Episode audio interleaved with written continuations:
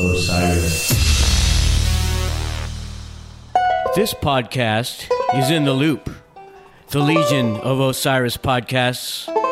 Osiris connects people like you with podcasts, videos, and live experiences about artists and topics you love. Check out osirispod.com and sign up for the newsletter to stay in the loop about new podcasts and events.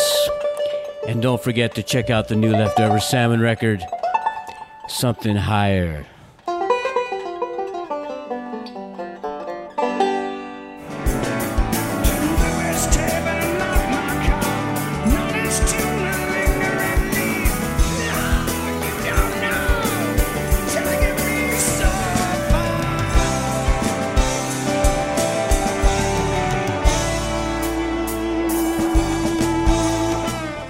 To episode 79 of The Bluest Tape. I'm Harvey Couch alongside Jeff Kollath.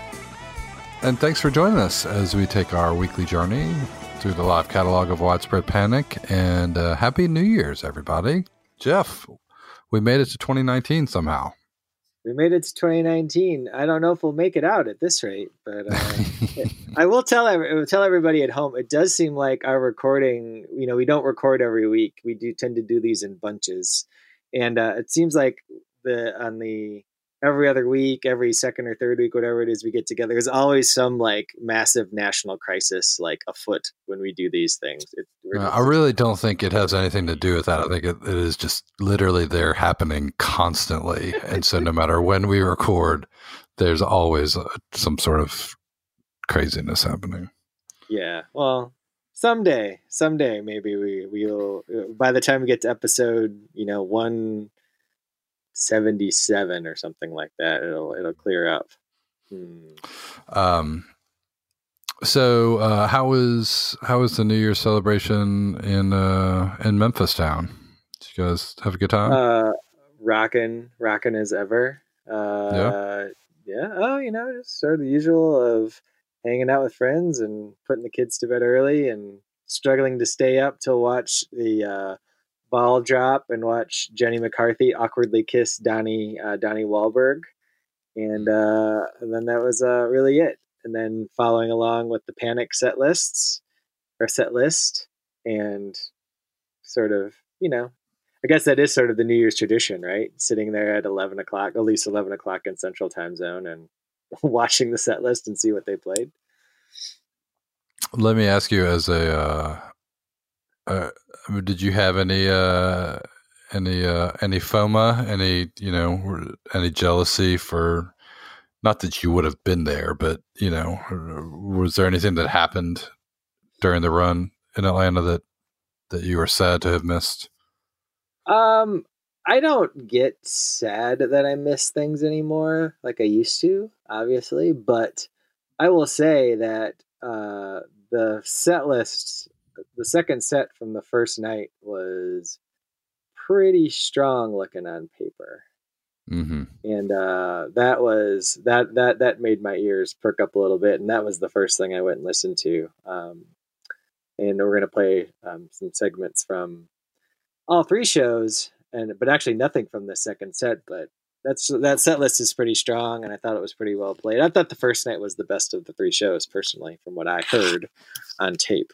Um, but I was not there, so I'll defer to the experts that were in the field, so to speak. Um, How about I you? guess this is. Did you, did you have FOMO, Harvey?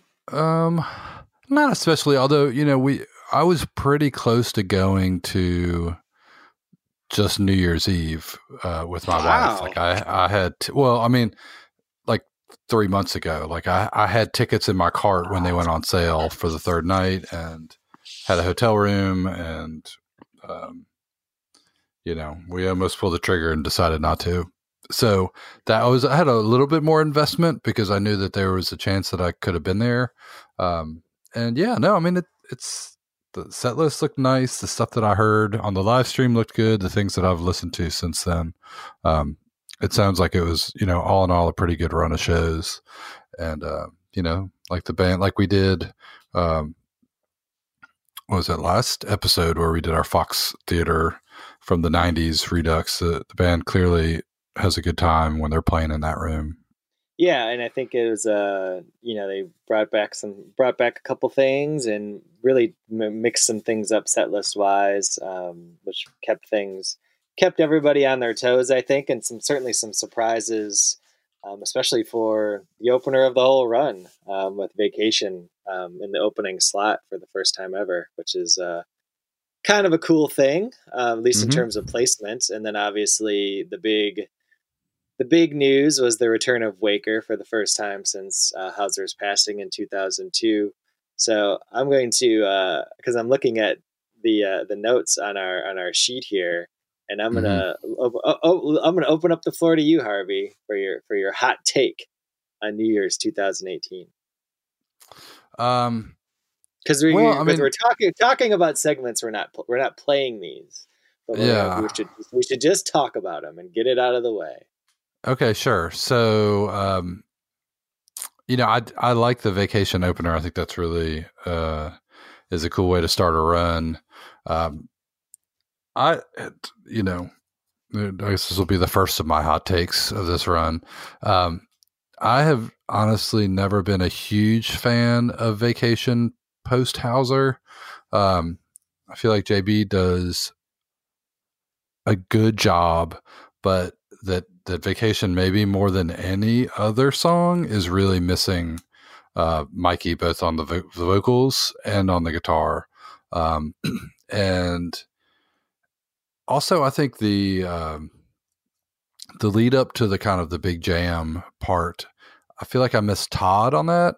I feel like he's his, uh, and it may be like technically a less you know proper way to play than mm-hmm. what Duane does, but it seems like uh, you know it was a, it was a slower build up uh, with Nance, whereas with Duane it's like he kind of turns the corner a little bit quicker, uh, and so not to get too hypercritical on that, but those were things that sort of stuck out to me on that um, on that vacation opener. But um, but like you said, other than that, I mean, the rest of that first set we're going to play a segment from is really, really good. And obviously, the second set is, as far as set list goes, you know, about as good about as good as you can hope for uh, in a you know a Panic three point one. Um, do we want to talk about the Waker now, or do we want to hold that for later in the episode? Well, yeah. Why don't we wait till we get to the uh, you know before we get into that to the New Year's Eve show. So, um, but before we get into the uh, to the first night um, segment, do you have anything good that you've discovered in the last few weeks to share with the good people? Um, I'll share two things. Um, the best thing I received over the holidays was actually not received at Christmas, nor was it received at Hanukkah, nor was was it received on my birthday it was actually received uh, the day before I left home to come back to Memphis when my parents' neighbors, uh, who also happen to be my godparents, are they're downsizing and going through some things. And the Sherry said, "Hey, I pulled out all my records. If you want to come take a look at them." Whoa. And it's uh, no. Let, us I mean, know, set set the scene though. I mean, what are we? Uh, how do you I mean, is this like are these neighbors that are, are these folks that were like on tour with the Dead in the '60s, or these more straight, you know, you know, uh, pocket protector Wisconsin types? Just so we know what we're getting into. What you know, pocket protector Wisconsin types. I don't know. I don't know what that is. Uh, my dad did wear a pocket protector in his job though, um, for a time. Um, no, these are regular old Wisconsin suburban small town folks okay. who um, both, like my parents, are both uh, grew up on farms, and whose tech and whose listening interests have always tended trended more towards the countryside. Okay. Um, but Sherry was also a big Elvis fan, mm. so one of the the cool things that they had were they didn't have a ton of records. The records were all in really nice shape. They all were like, I don't think they ever took them out of the package hardly because the cellophane was still on all the records for the most part. And there was nothing, you know, earth shattering in there. Um, but the cool thing that was a part of it was she hands me this stack of newspapers in a plastic bag and said, I also I thought you might want these too. And it was all of the National Enquirers that that came out in the week weeks following Elvis's death in 1977. Holy shit! including the one, the famous, the one with the famous shot of Elvis supposedly lying in his coffin. Mm. Um, like it's it's fascinating. I mean, the National Enquirer is, you know, my grandparents used to get it, and I used to read it when I was a kid, and I was fascinated by it. But National Enquirers in the '70s, but also about all about Elvis, are pretty amazing. And then it also included a copy of the uh, tell-all book, Elvis: What Happened, um, mm. which came out just before he just before he died and separated three members of the Memphis Mafia off um, away from the group because they exposed too much about Elvis's life, I guess. But those are the best things I, I brought back. Um, wow. From from uh, from uh, the holidays, and then I also say I'll put I'm going to put in a plug for all the parents out there. Um, Legos. If you have Legos in your lives, Harvey, do you have Legos in your life? Oh yeah, no, and we added we added quite a bit in the last few weeks. Yeah, um, I know we, we this is we're getting into we're not going to go too deep into dad talk this episode, everybody, but um, a Legos uh, we got the Saturn V rocket Lego set for uh, Christmas this year, uh, nineteen hundred pieces. Um, my son and I put it together over the course of three three nights, and uh, I will say that two things. One is being a Lego engineer has to be one of the best jobs maybe in the world because that shit is so in, it's so cr- intuitive and creative how they put it together. Mm-hmm. and you just look at it like how does this go together? Right. like this doesn't make any sense. And then it's like oh all my of God, a sudden it's like there it is. this makes total sense. This is brilliant um, so that's one thing. And then also uh, legos.com on their way, legos.com slash ideas webpage is all the things that um, lego fans set sets that lego fans have created and have posted and you can vote on them. And if they get a certain number of votes within a certain amount of time then lego will consider making them as part of a set.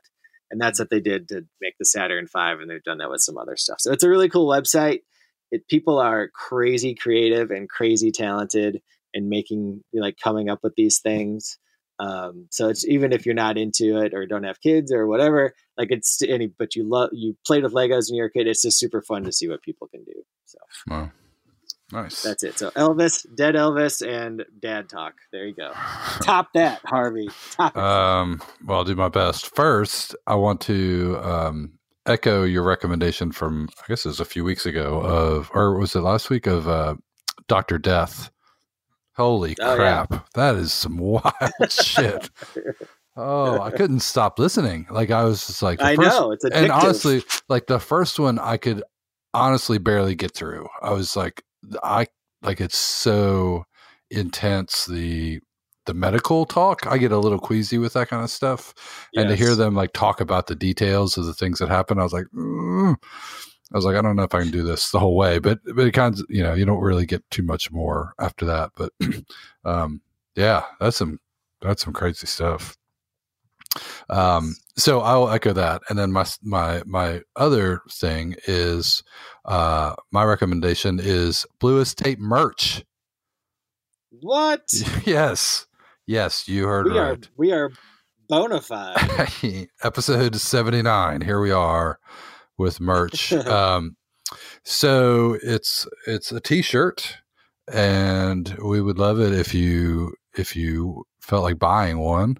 Um, I'm going to say probably the best way would be uh, to go to our Facebook page and I'll just like pin the link to the top. And so if you go to our Facebook page, you can click on that and go to it.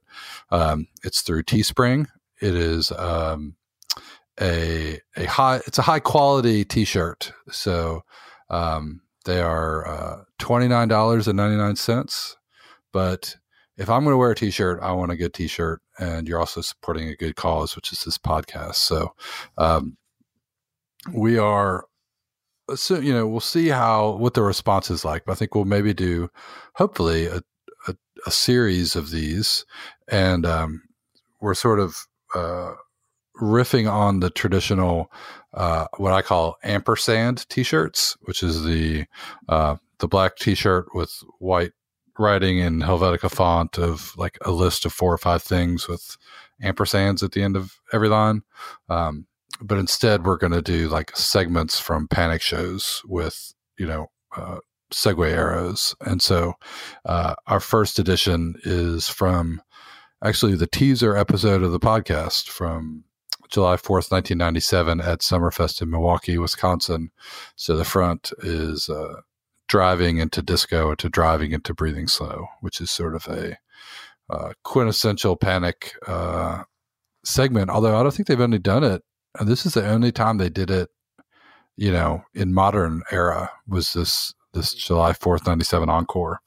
Um, so that's on the front and on the back, it's got the date uh, and location and, you know, and the Bluest Tape website. So um, would love it if you went on there and, uh, and purchased one for everyone. To, you know, really great timing that we're going to have merch right after the holidays. Just, na- the holidays. just nailed it, you know, right after the holidays. So, so buy them now for, can, uh, you know, Mother's Day.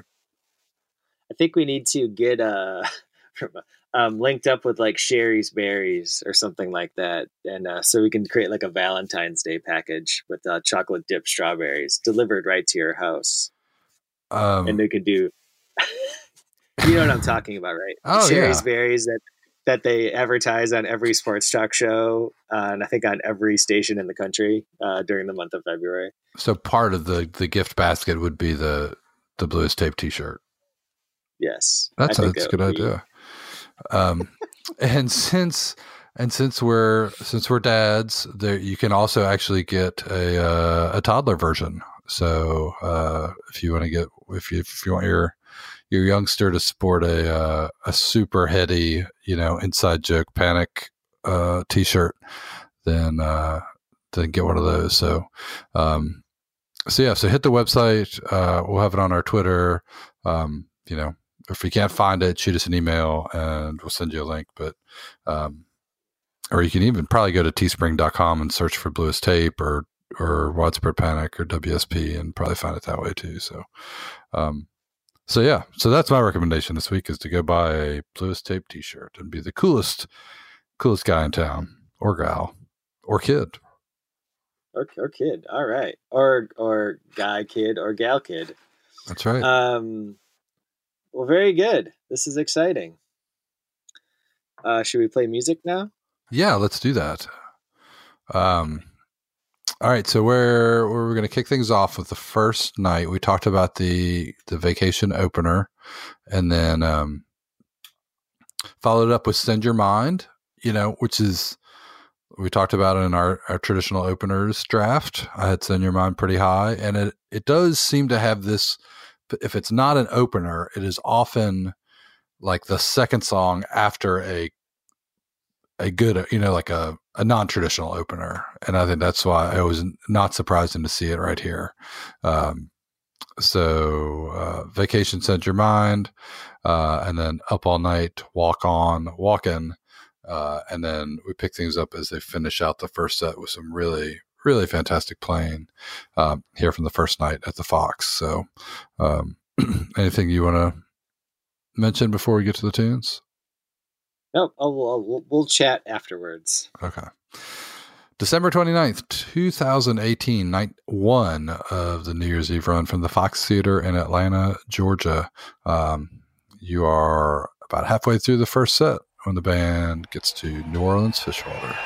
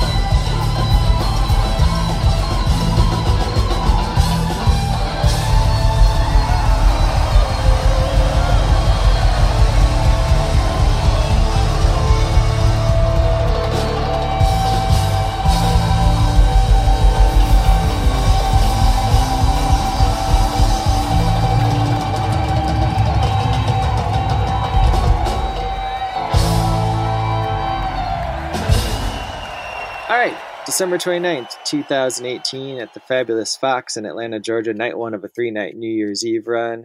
Uh, end of the first set, uh, Fishwater into Bears Gone Fishing, into Papa's Home, back into Bears Gone Fishing. And you back made, into Fishwater. Back into fish water. Did I not complete the sandwich?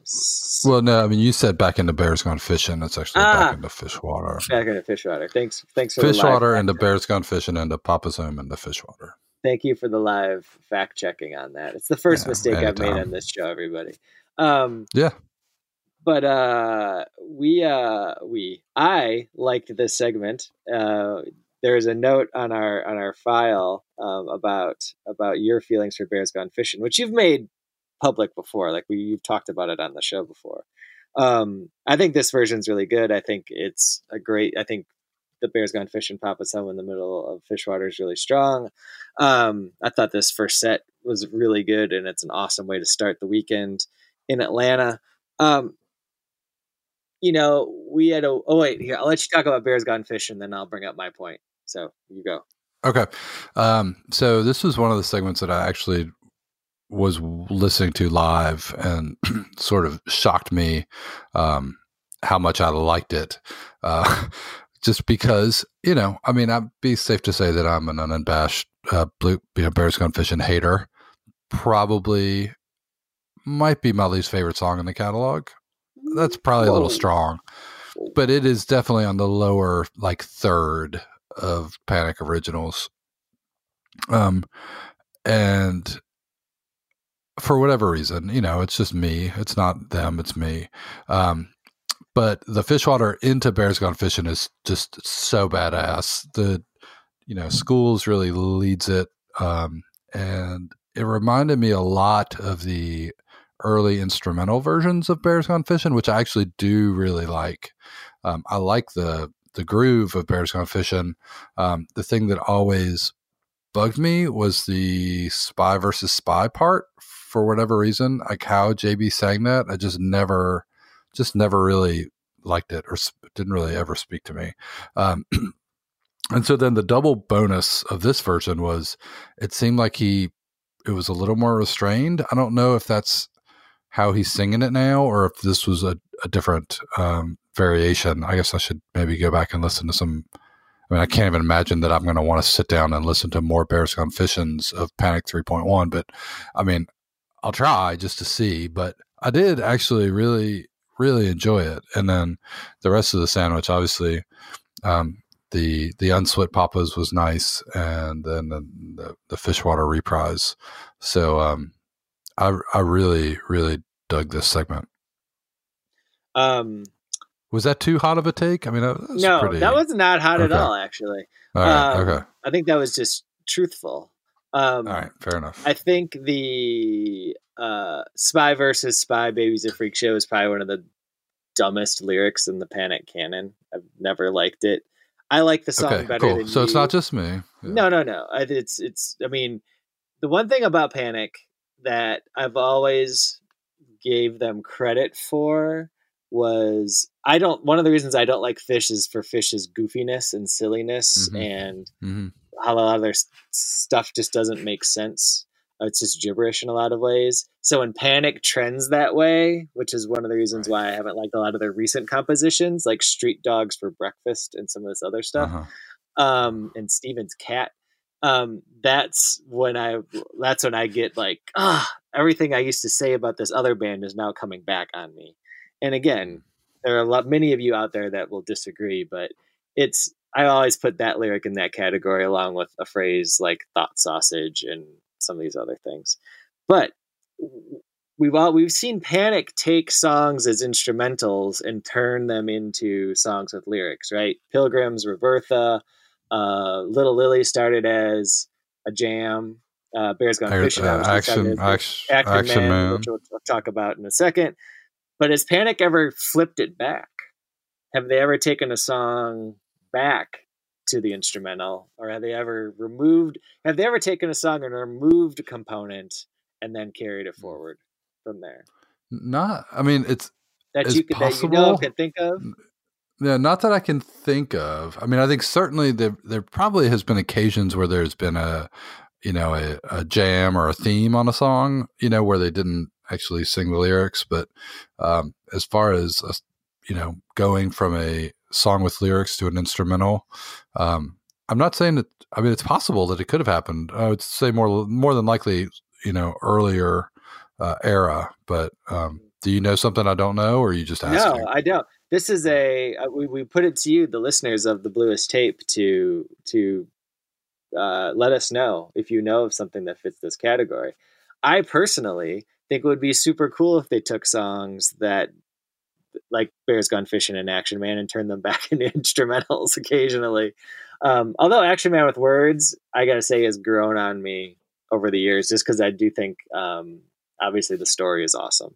Um, yeah, it is. I mean, it's, I like the lyrics for yes. sure. I just don't know that I like the song better with words. Yes, but that's more of a um, statement on the original version. I think. Yes. So anyway, I think it'd just be an interesting thing because we all get worked up when oh they played slow porch to open a show and fast porch to close a show, or they split a song up, you know, three different ways, or whatever it might be. But they've never. I don't think they've taken a song with words and ter- like either gone from instrumental version to word version back to instrumental or taken a song with words and stripped the words out and taken it into. So would it would it be a situation where like for example, porch song when you know you don't know whether it's going to be a fast porch or a slow porch. It's like they play Bears Gone Fishing. You don't know if they're going to have lyrics or not on that version. Well, you, are you thinking you know more just like a spe- a special occasion? Maybe they just play it like a instrumental version. Yeah, I mean, Action Man. Action Man starts the same with or without words. Bears Gone Fishing starts the same with or without words. Like, just surprise right. us a little bit. Maybe mix it up every okay. once in a while. That's all. But then, would that uh, mean you would be sad on those occasions when they started singing it? You know what I mean? Like, is that? I don't know. No, I think because again, one of the things that is great about following Panic along on Twitter Curtis's feed or the band's feed or on Panic Stream is he includes like all these little nuggets of things that'll be like first time played since such and such date. And of course, it mm-hmm. makes me feel super old when it's like first time played in 250 shows and it's like 2012 and it's like, screw you. Um, it's just because it's amazing to think about that, you know, because when you're getting first time plays or last time plays in the late 90s or 2000, it would take you back to, you know, 97 or something. It's like, oh yeah, I was around for that. Um, but it's always interesting to see those little nuggets. And I read those and I think these are real. I mean, they're informative, but I find them almost, this isn't a criticism. I just find them in, insignificant mm. in a lot of ways. Um, because it's like, oh, it's the first Bloody Blah since 2014. And that doesn't really resonate with me, but I just right. have laid out the reasons why it doesn't resonate with me. Um, but I think something like that, where it takes it back to an instrumental version, would be an interesting little thing and might turn some people on their heads a little bit. So yeah. we spent a lot of, a lot of time talking about it, but I was because we're gonna the next segment is from the second night with uh, the action with Action Man. So I think that's what got me thinking about it too. Um, so I think we should play it because uh, I'm actually going to say positive things about two songs. I didn't think I was going to say positive things about it. So. um, so uh, yeah, so they finish up uh, up night one. Obviously, that massive uh, second set, and then uh, come back with uh, show on December thirtieth. You mentioned they did the the porch song um, to open and close. Uh, I listened to the tapes and I didn't get uh, like a huge re- sense of any kind of reaction when they played the second porch song, but I'd be interested to hear anybody that was there, you know, what what folks were thinking when they dropped into Porch song again, you know. Um, but but anyway, so um, the segment we're going to play is the go ahead. I would say Curtis, I think listed it as like front porch and back porch, which I thought was pretty right. clever. I like. Yeah, yeah. No, I mean, I, am not. I think I think it's a cool idea. I just. Oh yeah. I just curious what everybody else thought. You know what I mean? Because um, I don't know even what I would think. I mean, I would be like, hmm, did they? either not finish it or did they not like how they played it the first time? They're going to try it again, or you know, or was this on purpose? So, um, so anyway, uh, so we're going to play again uh, a segment from the first set. They opened uh, slow porch. I guess it was at the front porch. It Was the first part, and then uh, into Chunk of Coal, uh, and then uh, and then they pick things up here uh, with another. Um, I guess quasi sandwich, uh, and um, a couple of Jeff's favorite songs. So, anything you want to uh, mention before we get into it? Uh, no. Okay. I'm good. Let's cool. December 30th, 2018, from the Fox Theater in Atlanta, Georgia. Um, this is uh, first set, Christmas Katie.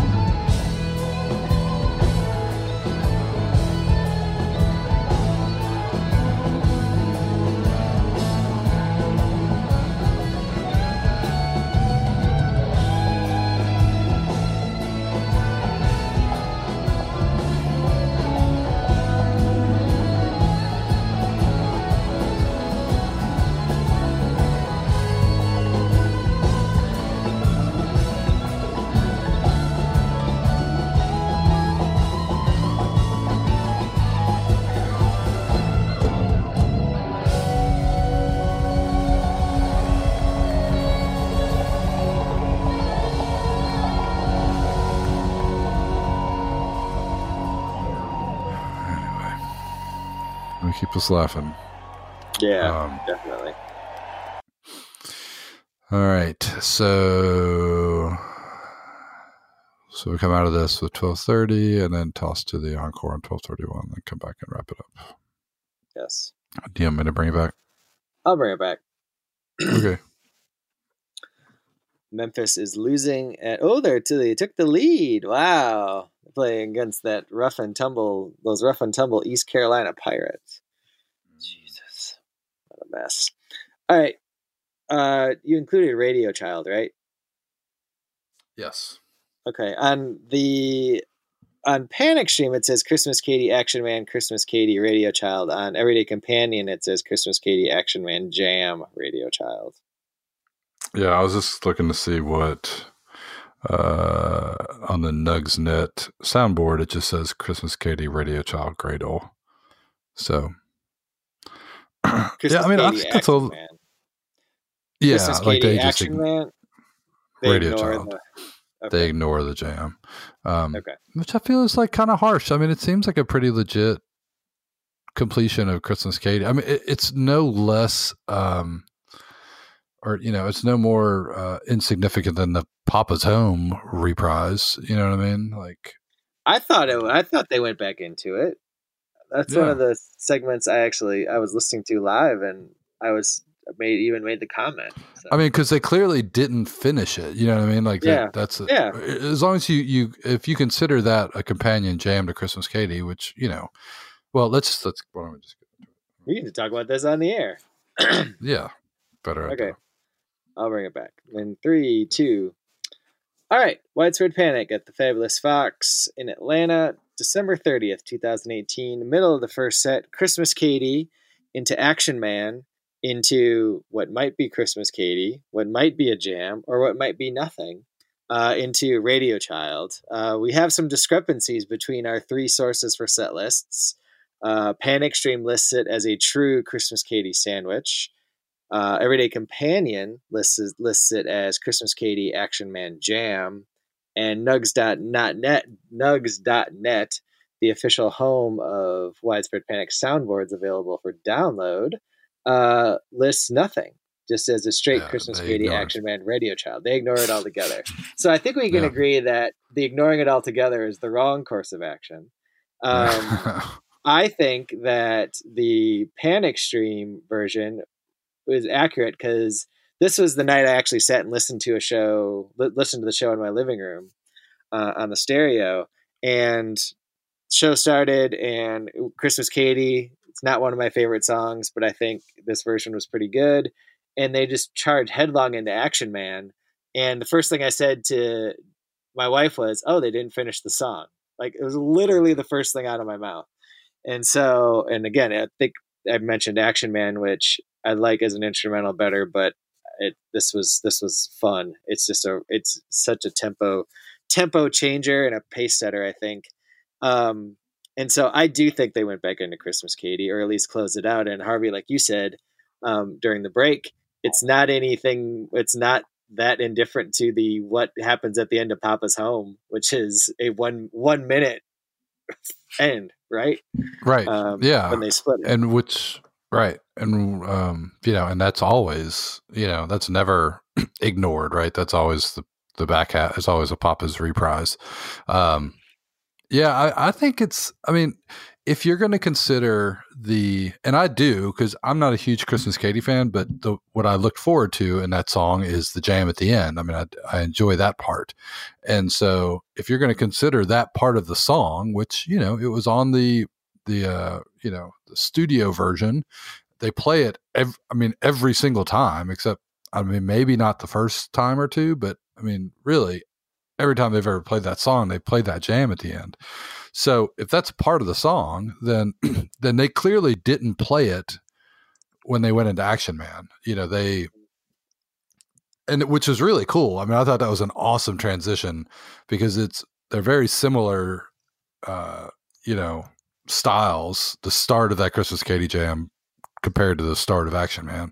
So that was an awesome transition. And so then if that's part of the song and they come back and essentially finish it after Action Man, then to me, that's a legit Christmas Katie sandwich, which has never been done before. So I guess that's maybe why people don't know what to do with it. But um, yeah, yeah, I I, t- I mean, I can see, you know, uh, I mean, I'd be I'm okay with the Everyday Companion labeling it as a jam. Um, because we're not quite sure what to do with it. But to me, it seems like the back end of Christmas Katie, you know, pretty straightforward. Um, Harvey, do you want to tell the people what your note is about Radio Child? um, well, I think this is one of those examples uh, that I, you know, that I occasionally will struggle with when I'm listening to um, to Jimmy Panic, which is asking myself, you know, is it possible for him to play more notes uh, in a shorter period of time than what than what he is playing during Radio Child? And I'm not sure that I know the answer. I mean, it's possible that maybe he can, but it does seem like it does seem like he is literally playing as many notes as he possibly can. And um, you know, uh, I mean, I guess that's what that song calls for, but I don't know. One of the things I liked about this segment um, is following up Radio Child with Gradle, which to me is like straight up 95, 96 Panic. Right. Which yeah. is deep um, breath, deep breath, mid deep, first set. Deep, yep, deep breath first, you know, mid first set placement. Um, it just is. It just it's it's very again. It's one of those subtle things, but it's definitely a a callback to uh, the good old days. The second set for this show is really good too. I mean, Hatfield opener is good. The Surprise Valley Tie Your Shoes is pretty is pretty nice. Um, we talked about playing the Roberta into Ribs and Whiskey. The Ribs and Whiskey again. It's like I've mentioned this before. It's just shocking to me what that song has become. You know, it's just it was this this thing that JB seemingly used to just f around with um, on his solo stuff and showed up at Sit and Ski, and you know it's become a staple. And this version's 11 minutes long, um, mm-hmm. according to Panic Stream. So it's just it's remarkable that that's uh, what it's become. Um, and the encore again, pick improving porch song encore. Um, I don't. Those are three songs that don't spend a lot of time together um, anywhere, anywhere in a set, first, second, or encore. So right, um, yeah, that's the three P's. Interest, yeah, and in, in th- yeah, three song encore, which is sort of can be par for the course in Atlanta, but also three three classic songs put together in a way that maybe they haven't been before. Mm-hmm. Yeah, so um, I am supportive. I mean, I think they did a great job, really, all three nights with uh, setlist construction. You know, I, I don't find much fault in in how they how they built these shows. Um, you know, which I think in a lot of ways is I don't know. I'd be interested to know. Like, I imagine that they that they plan these out before the run. Um, maybe I'm wrong, but I would think, you know, especially how they've been doing it recently with these, you know, three night runs generally, or you know, if not a festival set, then then you know, uh, then setting up shop somewhere for two or three nights. That they, uh, you know, they sort of map out the whole the whole weekend at one, just you know, so make sure that they get the things in that they want to get in, and um, I think that that does lend itself to probably better, stronger, more original setlist uh, formation. Does that that sound like a reasonable yeah. theory?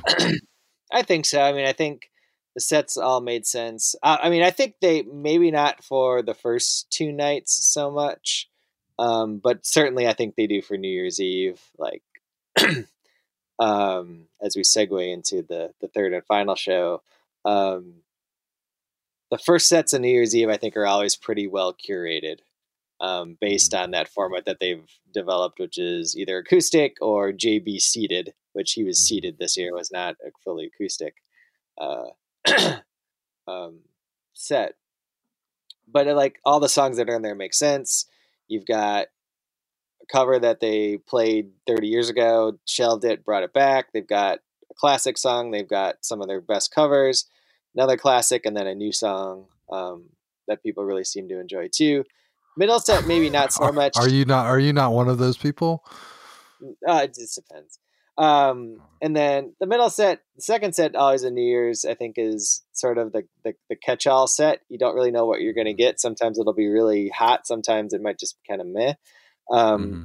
But then the third set, obviously, you want to know what, what they're going to come out with after the countdown and Auld Lang Syne and, and schools schools as words of wisdom. And so this year, obviously, I think it's uh, there's a there's a lot of conversation about what what they came back with in the third set. But that's a long way of either answering or not answering your question. But yes, I do think that there is some curation that's done for their for their set lists on these on maybe not all the runs that they do, but I think for uh, New Year's, especially with the first sets, but also kind of how they're going to do the post. Certainly, how they're going to do the post uh, countdown stuff. So, um, just, just, I'm going to just go back. Uh, let's, go back to, let's say, um, 2013 and look at the, the post midnight sh- songs for New Year's. okay, so 2013 at Phillips Arena is uh, Burning Down the House, uh, Come On, and then Busted Big. That's that's the post post uh, post midnight uh, run. 2014, they they're in Charlotte, Time Warner Arena. You get the Happy Happy Happy segment, mm-hmm. like which is that. interesting. Uh, 2015, they're back to the Fox. You get uh, Ain't Life Grand, and then Heroes, Heroes. Hard Rain's Gonna Fall, and then uh, 2016, they're at the uh, Bridgestone Arena in Nashville, and you get a disco, Little Help for My Friends, Hopeless World, which is pretty cool. I don't. And then what what happened in 2016? I don't remember. That would result them in. Or Why result would- in them why we would- those songs? I don't. I don't know. hmm. Hmm. Um, Um, and then 2017, last year at the Fox, you got uh, basically frightened. You'll not to temptation. I'm so glad, which is a pretty awesome uh, nod to the Colonel. You know, after his passing earlier in 2017. So, uh, so 2018. Um, what do they decide to do? Is it your favorite post uh, midnight segment ever? I wouldn't. I, I wouldn't go that far, Harvey. Okay, Um, all right. Um, I do. I will take issue with with uh with one thing in particular, but it's not the thing you think it's going to be. Probably. I, I will say, um, when I first saw it kind of come up on the set list, I was like, really, like, really, is that is that where uh, you know is that where we are now? Um, but I will say, I, I listened to this for the first time earlier this week, and I did. I actually really enjoyed it. I thought uh, it was pretty well played. It it actually sounds pretty good um, with this version of the band. Um, I think it's it plays better than a lot of the Houser songs do. You know, uh, I mean, like I would probably say that that the, that Waker fits uh, into the you know into the catalog better than than Vacation does. Honestly, like it doesn't doesn't seem like a stretch for them to play the Waker. So I thought it was cool that they brought it back, and I thought it was pretty well pretty well executed. I agree. Um, I don't think it was worth the handsprings and perhaps histrionics that sort of resulted, but I think it was good. Um, but my issue, and this is not just an issue with this song, but it's an issue with with, with just this whole thing in general, is sometimes it's okay to to bring a song back that's been on the shelf for a long time, but sometimes it's not needed and I would put "Long Cool Woman in a Black Dress" into the category of it wasn't Yeah. needed to bring that song back. Um, for two reasons. One is sometimes it's just okay to play something once, and two, I just don't have never really thought it was that. Even though I was there in New Orleans in 2000, you know, it was cool at the time because it was, you know, you're in the moment. But in subsequent listens, um, that's never the thing that stands out from that show um, for me. So, um, I just sometimes you just let sleeping dogs lie. You just leave it. You move on. You put something else in there. Um, and I don't think this was a particularly strong version of that song. Well, yeah. So I, I'll I'll disagree and then agree. Um, I I do think the version from 2000 was was pretty good. Not I don't think it was so good that you could never possibly match it, but they definitely didn't match it this year. You know, it wasn't. Yeah, well, sometimes you do stuff for Halloween that like it's not bad, but it's not like that was you know. It's sort of like when they did Swamp and Red Hot Mama in uh in in Superstition in '98. It was like at the time you didn't think it, but right away when they played it again, it was like, okay, these make these sense. Are song, right. These make sense. Like these are all going to be rotation songs, yeah. and they deserve to be rotation songs. Mm-hmm. Um, but like bringing back Soul Kitchen after putting it on the shelf for a long time, bringing back Godzilla. Uh, God's. I mean, Godzilla is the one that I think pisses me off. Yeah. Oh yeah. There's no doubt. Um, That's just the worst because, example, or the best example. Like, but because what it was play a song one time and melt faces with it and that's what they did that version is that is it is so amazing and so good that they did there's no way they could top it mm-hmm. so sometimes it's just best to let best to let things go so yeah. um, and i promise everybody we're not going to be all hot takes in 2019 to, we're not going to be all hot takes and dad talk in 2019 let's yeah i mean give it give us some uh you know you know this is only what the this is like the fourth show, you know, fourth uh, episode we've ever done of, uh, you know, of the current state. We did the the uh, Panic in the Playa with Curtis, and then we did Memphis and Nashville last summer, mm-hmm. and then and then this. So and then we'll know, do a fifth when when we uh, get your uh, report back from uh, the show in DC in March. Yeah, yeah. So you know we're we're easing our way in, but but expect us to you know occasionally be the uh, the grumpy old man from the balcony because that's those are the roles that we play well.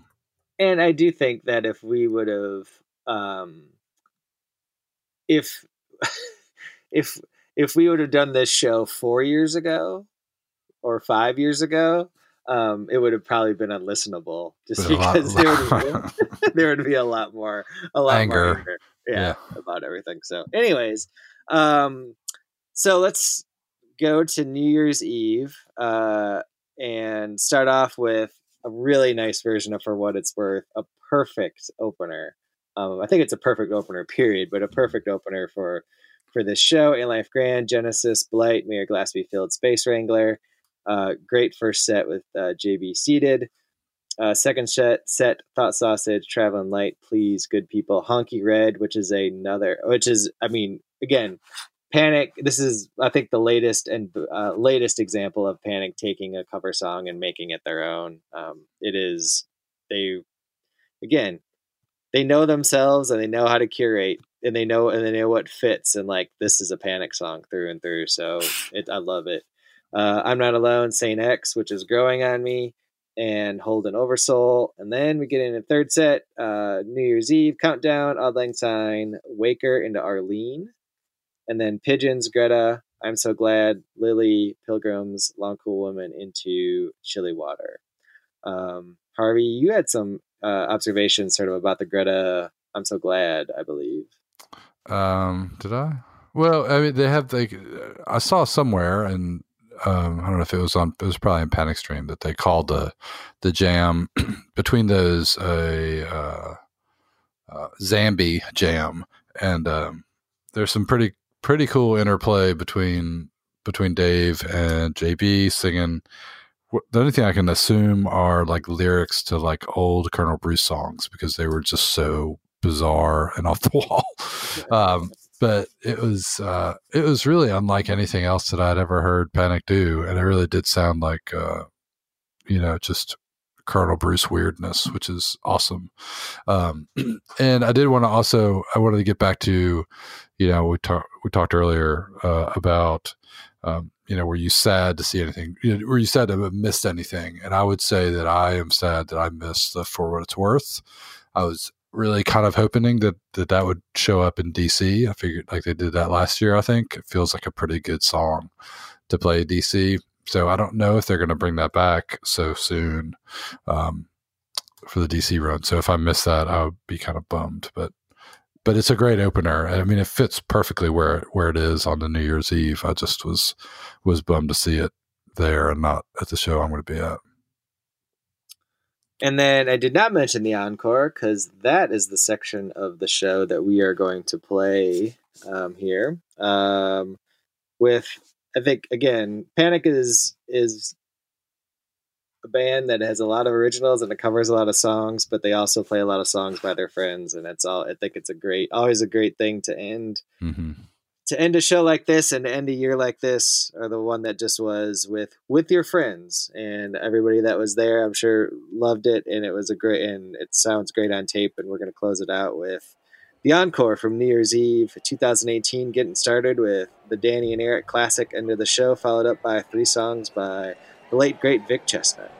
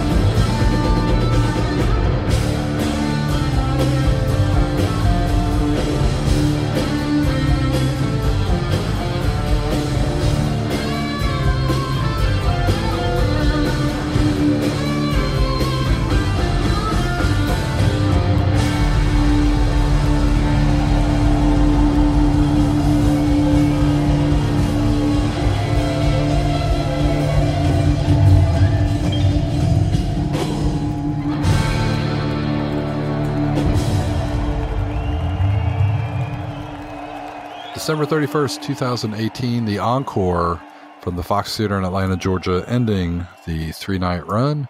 You heard uh, the Bloodkin classic end of the show, and then three Vic Chesnutt songs, Protein Drink into the very first ever, only Bastards and Bubbles into Sewing Machine. Uh, three songs off of the Nine High a Pallet album from 1995, um, which is really good record and one that I don't visit enough. And occasionally a song will come in, come on like a, you know, a playlist or a radio station or something that I'm listening to. And, and, uh, and I'm like, man, I need to, I need to dig back into that because it is, it's so good.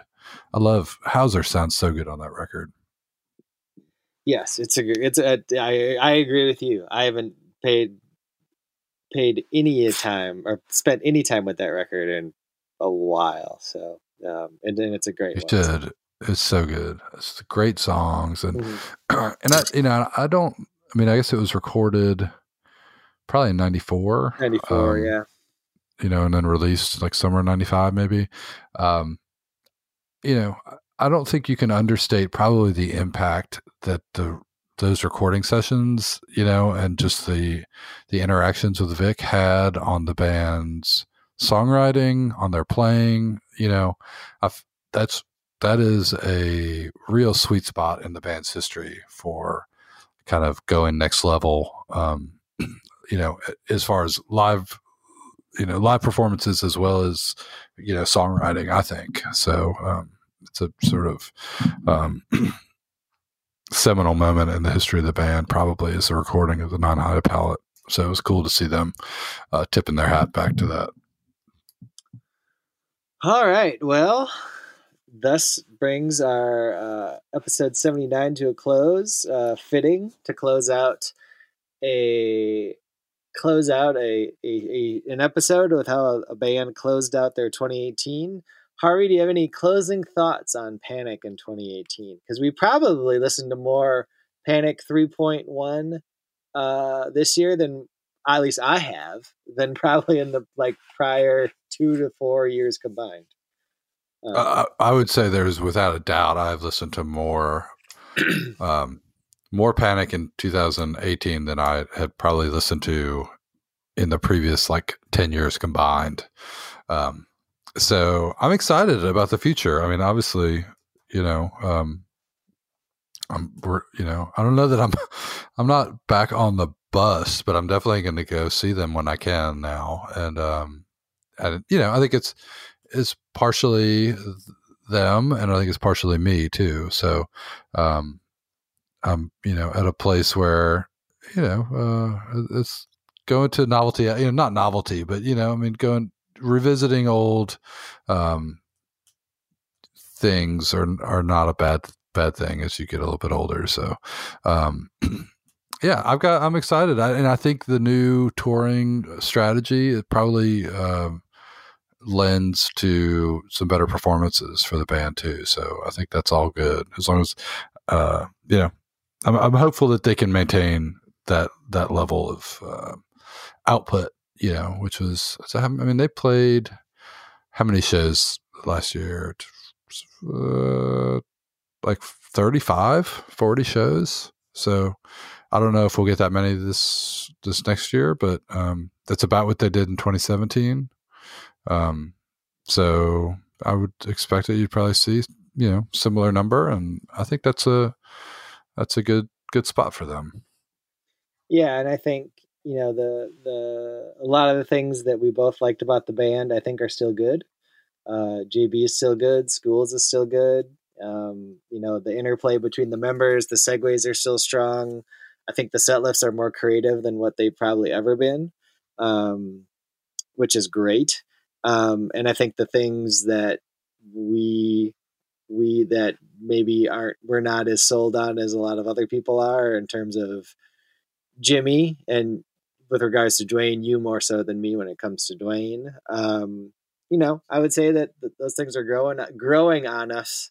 But like mm-hmm. you said, there's occasionally reminders of like, oh yeah, that's why, um, and that's okay. You know, that's okay. Yeah. I mean, because yeah. again, I think what we need to re- remember and we need to reinforce with everybody that's listening is like, while we loved uh, OG Panic a, a fair amount, and we've done 79 episodes, most of which talk about that.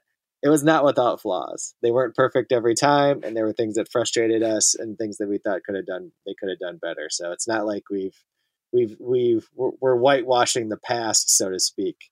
Um, but I do think that the band is fit into a groove. I think these event runs, these three nights in certain places, and they just announced another one in Durham, North Carolina, in mm-hmm. at the end of March. Like, I think that's the way to go for the band. I think it's a really wise way to do it. I think it can helps them stay energized and stay focused. It also gives JoJo and Schools and Jimmy and Duane time to do their side projects and things too.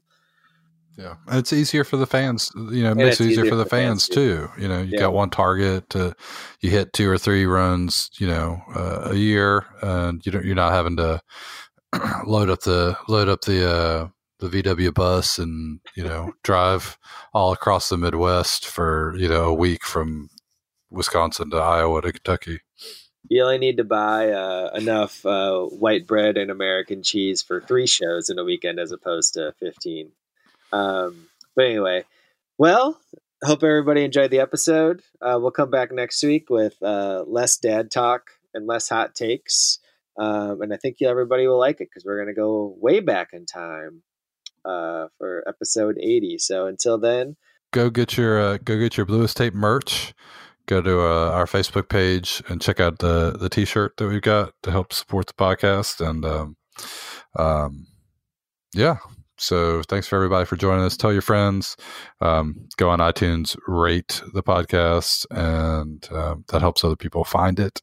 And um, yeah, thanks for thanks for supporting. Osiris. This podcast is in the loop, the Legion of Osiris podcasts. What does that mean? Osiris is a community of great music and culture podcasts. If you like this one, go check out others at osirispod.com and get in the loop. Osiris is partnered with Relix Magazine at relix.com.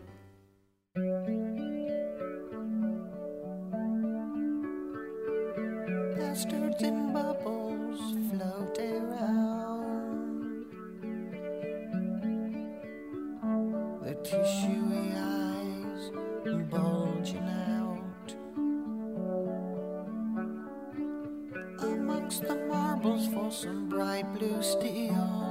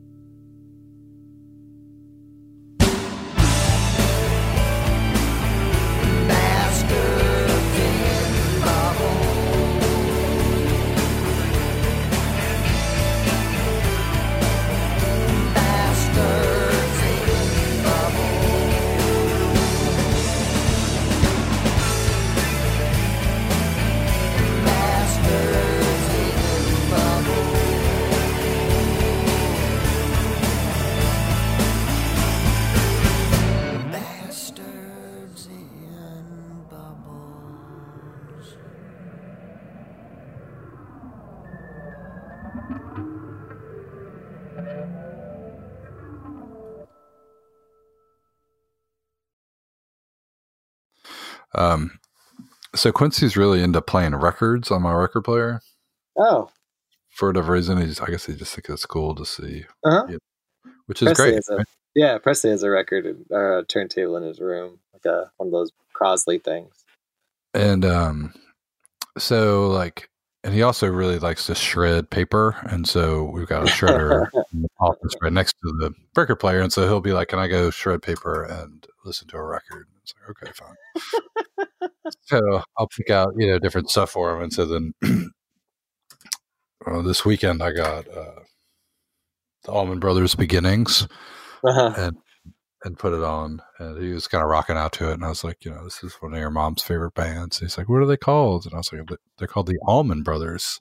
He's like, oh, he kind of smiled, and so then later, like that night, we were at dinner, and uh, I was like, Quincy, tell your mom what you listen to on the record player, and he's like, he kind of gave me a funny look. He was like, peanuts.